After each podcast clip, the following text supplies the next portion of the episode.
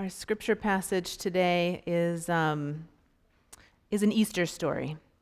We just celebrated Easter on s- this past Sunday, and we're still in the midst of the Easter season. And so today is Confirmation Sunday. We are in the midst of the confirmation season today, so this is also a confirmation text, and you will hear that it resonates deeply with um, the work of being uh, in confirmation, but uh, it's also an Easter text, and it happens on the evening of that same day um, that our Easter story unfolds. So listen for God's word.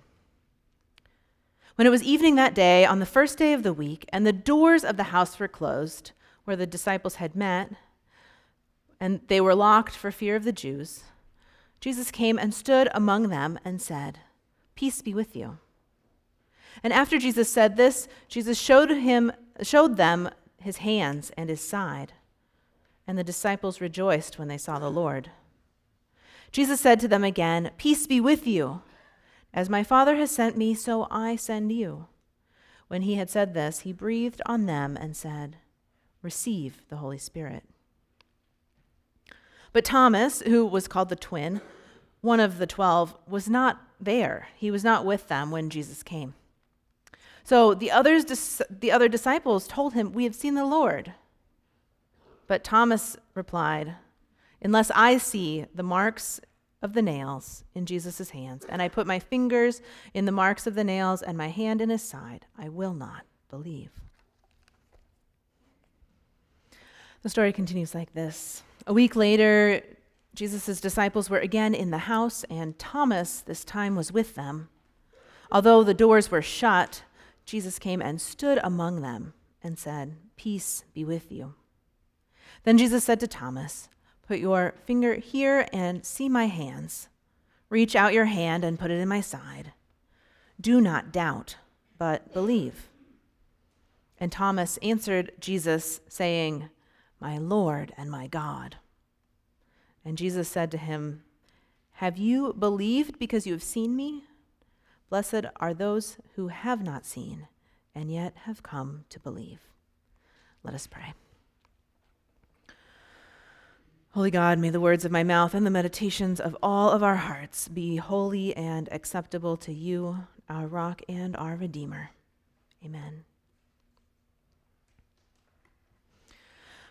I know a little boy who was horribly bored on family vacation. Maybe you've You've been that little boy. Maybe uh, you know that little boy, right? He wanted nothing to do with the short boat ride his family was on. He told his dad all of this was stupid. Why, why would we come to see this stupid ocean? Why do we have to come on this stupid boat? He was eight or nine years old, and he was in the kind of eight or nine year old funk that a parent can basically do nothing about. But his dad tried he said, okay, let's, let's go feed the seagulls then. Boy process. No, that's stupid.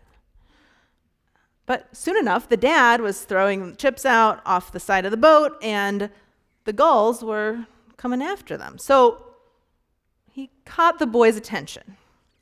And with the tenderness of a dad who is hoping beyond hope to get his son out of this funk, the dad places a chip in the boy's hand and like lightning, a gull swoops down and takes the chip away, right out of the boy's hand. Now, I love this story just because, of course, the boy is feeling much better at this point. But I also love this story because after they had enjoyed feeding the seagulls together, the dad said to the son, Now, you you wouldn't want to tell anyone about this. You wouldn't want anyone to know that you actually had fun on this stupid boat ride, would you? You probably shouldn't tell anyone that the seagull took that chip right out of right out of your hand. So the boy takes that under consideration and decides to hold on to his story. He's they went back to sit with his brother and didn't say anything. He held in his story when his mom came and sat with them on the rest of the boat ride. He held it in as they got off the boat. He, with all of his might, he held that story in. But the dad could tell that every part of this boy's being wanted to, to share the story of this seagull that had taken the chip right out of his hand. And as they got to where they were going for lunch, the boy went to make his order, and instead of saying, I'd like a cheeseburger, without delay, immediately, he blurted out the whole story to the lady at the counter. You wouldn't believe it. A seagull came and took a chip right out of my hand. It was so cool. You should have been there. He couldn't hold this story in. So I, I thought of this story as I was thinking of this text today. I can only imagine that on Easter evening, the disciples were kind of like that little boy. They had seen something so unexpected, so unimagined, so beyond what they thought was possible, that as soon as their friend Thomas came back from wherever he'd been, we don't know why he wasn't there, they had to tell him. They shared the whole thing. They couldn't hold their story in. Maybe they, maybe they were shocked that, they, that Thomas didn't share, share in their excitement, but maybe they were too excited to care how Thomas reacted. Something had happened to these disciples, and it was the kind of story that they couldn't hold in. Maybe that's happened to you before. You've had a story that you had to tell. I know it happens to me every time I come back from a mission trip. So many things have happened, so many remarkable, world changing, intense, amazing things with people who quickly become, in one short week, new friends. The story is hard to hold on to. You've got to tell it. But our stories that are hard to hold on to don't have to be that remarkable, right? So otherworldly. Elisabeth Bailey suddenly found herself bedridden because of an infection that the doctor said was pretty rare. And so instead of being able to take long walks in the woods by her house, she was confined to one room, one bed, where her family and friends came to take care of her. And one day a friend came by and brought her an African violet. And it turns out that in the, in the soil at the base of that African violet was a snail. And Elisabeth Bailey, not able to get out of bed or do much else, woke up the next morning to the sound of the snail eating one of the leaves of that African violet. And before long, she had spent the whole day watching this snail and then the whole week, and then many months watching this snail, wondering about this snail that most of us, her included, would never notice. It became for her a story that she couldn't she couldn't hold on to. She had to tell it. So I only know about this story because she wrote a book, a, a whole book about this snail, which I came across a few years ago, and it's called The Sound of a Snail Eating. All right. Well, it's more interesting than it sounds, to tell you the truth. But it, eh, some of the stories that we hold on to and that we need to tell are mundane stories, yes? But it was so deeply moving to her, she couldn't hold it in. So, in that way, we, we can identify with these disciples. Their encounter was not mundane. This was a story that they couldn't help but tell. Their Easter evening with Jesus had it becomes so commonplace to us, right? We've, we've heard this story before, it's been told and retold. We call it the Doubting Thomas story. It doesn't feel surprising or unimaginable anymore to us that Jesus would appear to the disciples, that he would send peace to them, give them instruction on what to do next. But to Thomas, who wasn't there, he was doubtful. He didn't respond with delight or joy or, or amazement. He didn't receive that peace that all the disciples had felt, he needed to see for himself. He needed to experience it on his own terms. So we can empathize too with Thomas, right? Thomas's reaction to this is fairly common, really. Every year, confirm, confirmands, as you write faith statements, many of you ask these same questions, right? One student asked it this way How can you believe in something so powerful without physically seeing it? Right? It's as if the, those words came straight out of the mouth of Thomas 2,000 years ago, and yet, that question, how can you believe without physically seeing? That's a 21st century question. It's our question. And it's probably emerged generation after generation ever since Thomas. Some days we live that story on one side, and sometimes we're on the other side of that story, right? Now, I'm going to tell a story about our Boundary Waters Wilderness trip uh, this year. Um, my, my team we traveled from uh, Wood Lake to Hula Lake to Indiana Lake towards Basswood Lake. And on our first journey, our first day, an eagle soared overhead. And it was such a gift. It was such a surprise, this majestic creature, so unexpected. And the next day we set off and we've got this big bend to go around and we see another eagle fly. Maybe maybe it's the same eagle just on his on his way, but could be a different eagle. The next day, we see an eagle again. The next day, the same. Every day of our whole trip, an eagle flew overhead. I've never experienced anything like it. it. There was something comforting about it, right? Those eagle encounters every day. They were unexpected, but as, as the week went on, we began to see them as a sign, a promise that God was traveling with us. And so, if you if you know the women who are on my team, maybe you've heard about these eagles, right? These eagles showed up in their faith statements, and maybe maybe you've heard about about our eagles that we saw. And that week we read Isaiah 40, which says, "Those who trust in the Lord will find new strength. They will soar high on wings like eagles. They will run and not grow weary. They will walk and not faint." And that gave us courage, right? That week. Now, for the Thomases out there, if you are a doubting Thomas, you might say, "Well, I'd have to I'd have to see it to believe it." And maybe maybe you'd go up to Minnesota to the Boundary Waters and wait and wait until an eagle passed you by to see if that really proved that God was there, right? But for those of us who were there in that small community of fellow travelers, we knew that it was true in this deeper way, a way that brought peace and comfort and guidance and strength. We couldn't wait to tell our story. Now, you might have noticed in the bulletin that the sermon title for today is crossed out, right? That's not a mistake, that's on purpose.